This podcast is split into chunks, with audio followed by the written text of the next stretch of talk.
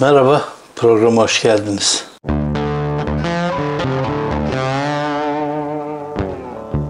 Bugün tekkelerden, tarikatlardan bahsedeceğiz. Biliyorsunuz geçen gün 20 yaşında bir delikanlının intiharından sonra bu tekrar gündeme geldi ve konuşulmaya başlandı. Bu 3 ayda bir, 6 ayda bir tekkeler, zaviyeler ve tarikatlar konuşuluyor Türkiye'de. Bu bir alıştırma tartışması mı, insanları ikna etme tartışması mı bilmiyorum. Tabi doğal olarak bu tartışmalar genellikle ilahiyat profesörlerinden ve e, dindar insanlar arasında yapılıyor. O yüzden e, tarikatların olması olmaması üzerine çok fazla fikir ayrıldığının yaşanmadığı tartışmalar. Yani bir anlamda tartışma olmuyor esasında. Çünkü bir disiplin altında tarikatların olması gerektiği iddia ediliyor. Yani bir disiplin altında derken devletin denetimi altında onların denetlenmesi gerektiğini söyleyen bir kesim var. Tabii bunu söylerken kendileri de bunun olanaksız olduğunu biliyorlar. Neden olanaksız olduğunu biliyorlar. Çünkü Türkiye layık bir devlet. Layık bir devlette de bu tip şeylerin olması ya da dini bir şeyi e, dinen olumlu olabilecek bir şekilde denetlemesi yani hoş görmesi pek uygun bir şey değil. Din bunu devletin karışmadığı bir şey olması gerekiyor. Bunun da eğitimli bir şekilde e, özerk bir şekilde yapılması gerekiyor ama bu böyle olmuyor. Neden olmuyor? İslamiyet'te e, laiklik olanaksıza yakın çok zor. Olanaksız hatta yani ben olanaksız diyorum da e, bazı e, arkadaşlar olanaksıza yakın olduğunu söylüyorlar. E, neden ola, olanaksıza yakın? Önce şunu e, söylemek gerekiyor ya da e, anlamak ve tartışmak gerekiyor. İslamiyet bir devlet yönetme biçimi. Müslümanlık inanan anlamına gelen bir sözcük. Müslümanlık ayrı bir şey, kelime anlamında söylüyorum. E, İslamiyet ayrı bir şey. İslamiyet devlet yönetme biçimi. Devlet anayasasında olma, olması gereken hemen hemen her şey Kur'an-ı Kerim'de var esasında. Yani kadın erkek arasındaki fark, kadının e, miras hakkından tutun da işte hırsızlıkta olacaklar, şu, e, aldatmada olacaklar. Aklınıza ne geliyorsa e, hemen hemen bunlar var.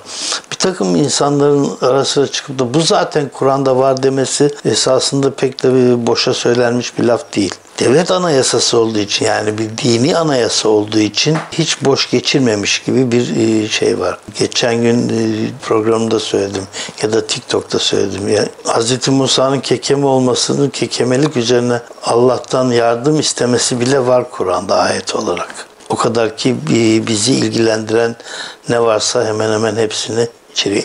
Evlilik var kaç insandan yani kaç kadından evlenebileceğiniz var. Kadının aklı, aklınıza ne geliyorsa var. O dönemde ailelerin en çok neyle ilgilendiğine varsa başta çok ciddi bir şekilde geniş şekilde yazılmış. Şimdi esas konuşmak istediğim bu değil esasında. Devletin e, tarikatları denetlemesi. Devletin tarikatları denetlemesi neden zor? İkinci önemli yani esas birinci bunu söylemem gerekiyordu ama İslamiyet'i anlatmak için e, bunu ikinciye aldım. İkinci önemli konu tarikatların esasında sadece bir din grubu olmadığın, tarikatların bir dernek adı altında olduğu, bu tarikatların Avrupa'da da olduğu işte bir takım e, dini kuruluşlar haricinde Türkiye'de de tarikatlar olduğu falan filan söyleniyor ve en büyük tartışma tarikatları yani dini tarikatları haklı çıkartmak için buradan yapılıyor. O yüzden bizim tartışmamız gereken konu esasında Türkiye'deki tarikatlar var mı, yok mu, e, olması gerekiyor mu, yoksa olmaması gerekiyor mu değil. Çünkü tarikatlar üzerinden tartıştığımızda canım tarikat dini olmayan işlerde de var diye e, bir haklılık payı kazandırıyorlar. Buna en demokrat olanı bile yapıyor. Dün Habertürk'te izledim. Önemli bir tartışmaydı. Çok önemli şeyler öğrendim oradan. Ama orada da yapılan tartışmada tarikatların e, sadece din üzerinden tartışılmaması, bunun üzerinden yasaklanmaması gerektiği tartışıldı, konuşuldu. Bunu neden söylüyorum? Türkiye'de tarikatlar tartışılmamalı. Türkiye'de tartışılması gereken olay şeriat isteyen grupların, değişik grupların tartışılması gerektiği. Biz bunu tartışmıyoruz. O e, işte o e, tarikatların dernek gibi bir şey olduğunu söylemenin nedeni de şeriatın tartışılmasını engellemek amacıyla yapılıyor. Şimdi şeriatın tarikatları bir kenara atalım. Erdoğan'ın belediye başkanlığı döneminde ve sonra Amerika'da yaptığı bir konuşmada demokrasinin bir amaç değil araç olduğunu söylemesiyle başlayan bir e, son 20 yılın önemli bir tartışması var. Bulursam o Amerika'daki tartışmayı bu, burada yani tartışmayı değil Erdoğan'ın konuşmasını yayınlayacağım. Bize göre demokrasi hiçbir zaman amaç olamaz. Demokrasi ancak ilmi noktada ele aldığımız zaman bir araç olduğunu göreceğiz. Erdoğan oradan çok açık bir şekilde 21. yüzyılın İslamiyet'in yükseliş dönemi olduğunu ve iktidarı ele geçirme dönemi olduğunu çok açık bir şekilde söylüyor. Biz bu antilayık konuşmayı yapan insanı 20 yıldır Türkiye'nin başbakanı ve cumhurbaşkanı yapmışız. Erdoğan'ın bu sözünden dolayı siyasi yasaklı olması gerekiyor. Layık anayasaya göre. Türkiye anayasaya göre layıktır ama ben layık ol, olmadığını hep söyledim. Diyanet İşleri Başkanlığı devlete bağlı olduğu sürece ben devletin e, Türkiye'de çalışan bütün dini görevlilerin maaşını ödediğim sürece, ben ödediğim sürece ve bu halk ödediği sürece Türkiye layık değildir. Çünkü bu halkın bir kısmı ateisttir, bir kısmı Yahudidir, bir kısmı Rum'dur, bir kısmı Ermenidir, bir kısmı Ezididir. Aklınıza ne? Alevidir. Ve bu, bu saydığım bölümleri e, toplarsak esasında e, Suni Müslüman ve inanandan çok daha kalabalık olduğunu göreceksiniz. Tamam e, Yahudisi, Ermenisi, Rumu çok az kaldı, Ezidisi az kaldı ama Alevileri ve ateistleri topladığınız zaman, Türk Aleviler, Kürt Alevileri topladığınız zaman e, Suni kesiminden daha fazla olduğunu görürsünüz. O yüzden Diyanet İşleri'nin e, bütün bu kesimlere de para ödetmesi ciddi zaten anti... Bırakın bu kesimlere yani Diyanet'in parasını devlet vergisi den ödemesi bir devletin maaş ödemesi, elektrik faturası ödemesi, su parasını ödemesi antilayıklıktır zaten. Şimdi antilayık bir konuşmayı yapan bir insanın önce parti başkanı, sonra başbakan, sonra cumhurbaşkanı olması zaten anayasaya aykırı bir şey. Erdoğan'ın şu anda o konuşmayı inkar etmediği sürece cumhurbaşkanı olarak kalması anayasaya aykırıdır. Çok açık söylüyorum. Ya çıkacak televizyona diyecek ki gençliğime verin, ben o dönemde hadsizlik etmişim. Ya da Anayasa Mahkemesi tarafından bu insan siyasi yasaklıdır diyecek. Siyasi yasaklara karşı mıyım? Hayır karşı değilim. Yani ben hep söylüyorum ben demokrasinin çok geniş bir şey olduğunu, e, her isteyenin her istediğini söyleyebileceği bir şey olduğunu hiçbir zaman savunmadım. Bunu da hep söylüyorum. Canım bırakın faşizmin propagandasını yapsın nasıl iktidara gelemeyecek. Hayır. Demokrasi bu değil. Faşizmin propagandasını yapmak demokrasi değil. Şeriatın propagandasını yapmak demokrasi değil. Bu dini serbestlik de değil. Erdoğan o konuşmasında söylüyor 21. yüzyılın e, İslamiyet için çok önemli olduğunu ve şaha kalkacaklarını, iktidarı ele geçireceklerini söylüyor. Bu ne demektir? Bu ben bu anayasayı bir kenara koyacağım. Şimdilik araç olarak kullanıyorum. İktidara geldiğimde esas kullanacağım olan Kur'an-ı Kerim ve İslamiyet'in anayasasıdır ve bu da şeriattır.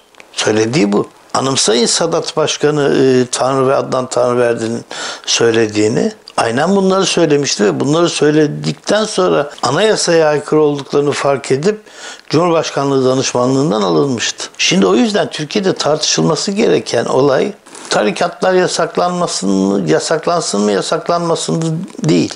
Şeriat örgütlerinin Türkiye'de legal bir şekilde yapılanıp yapılanmaması tartışılmalı. Bakın size enteresan bir şey söyleyeceğim. Dün bir çocuk daha intihar etti. 16 yaşında bir çocuk intihar etti. Çok fazla konuşulmuyor. Neden? Çünkü onun ailesi tarikattan gelmiyor.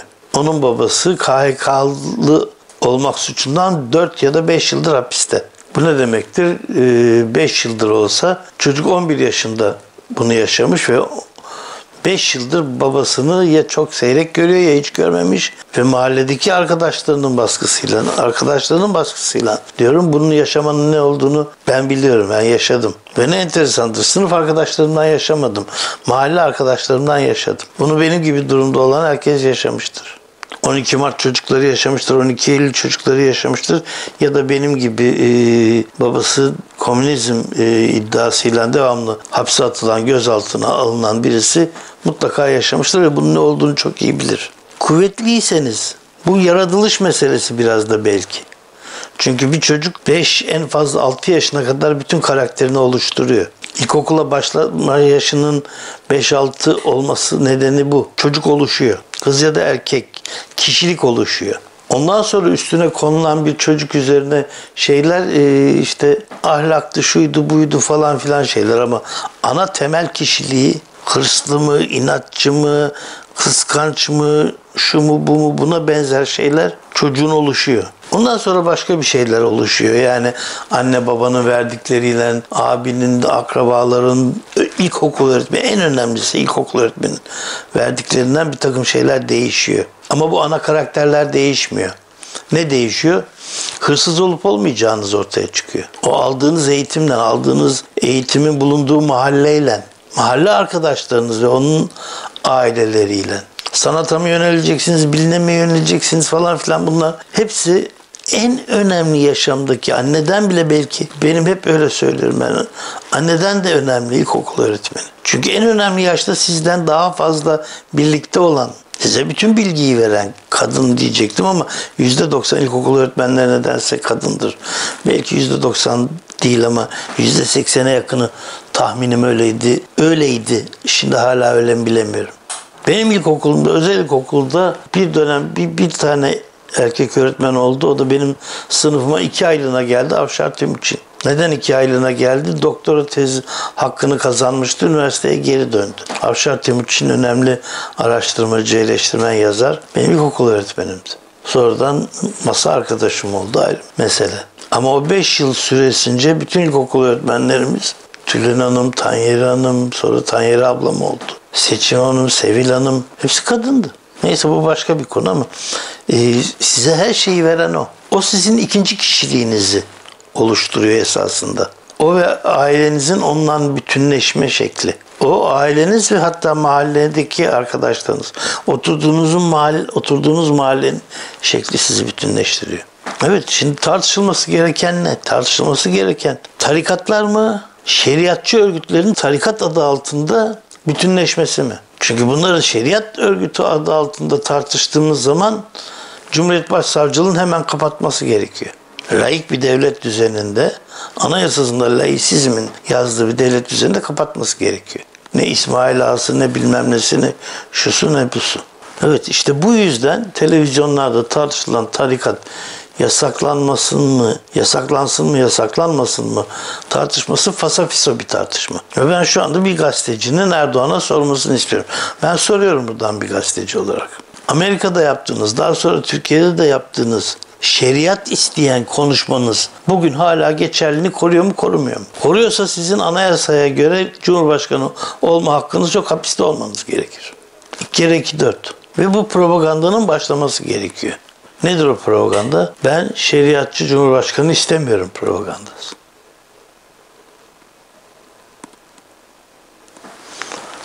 Evet, bir programın daha sonuna geldik. Umarım nereden olursa olsun artık bir çocuk, bir genç intihar etmez.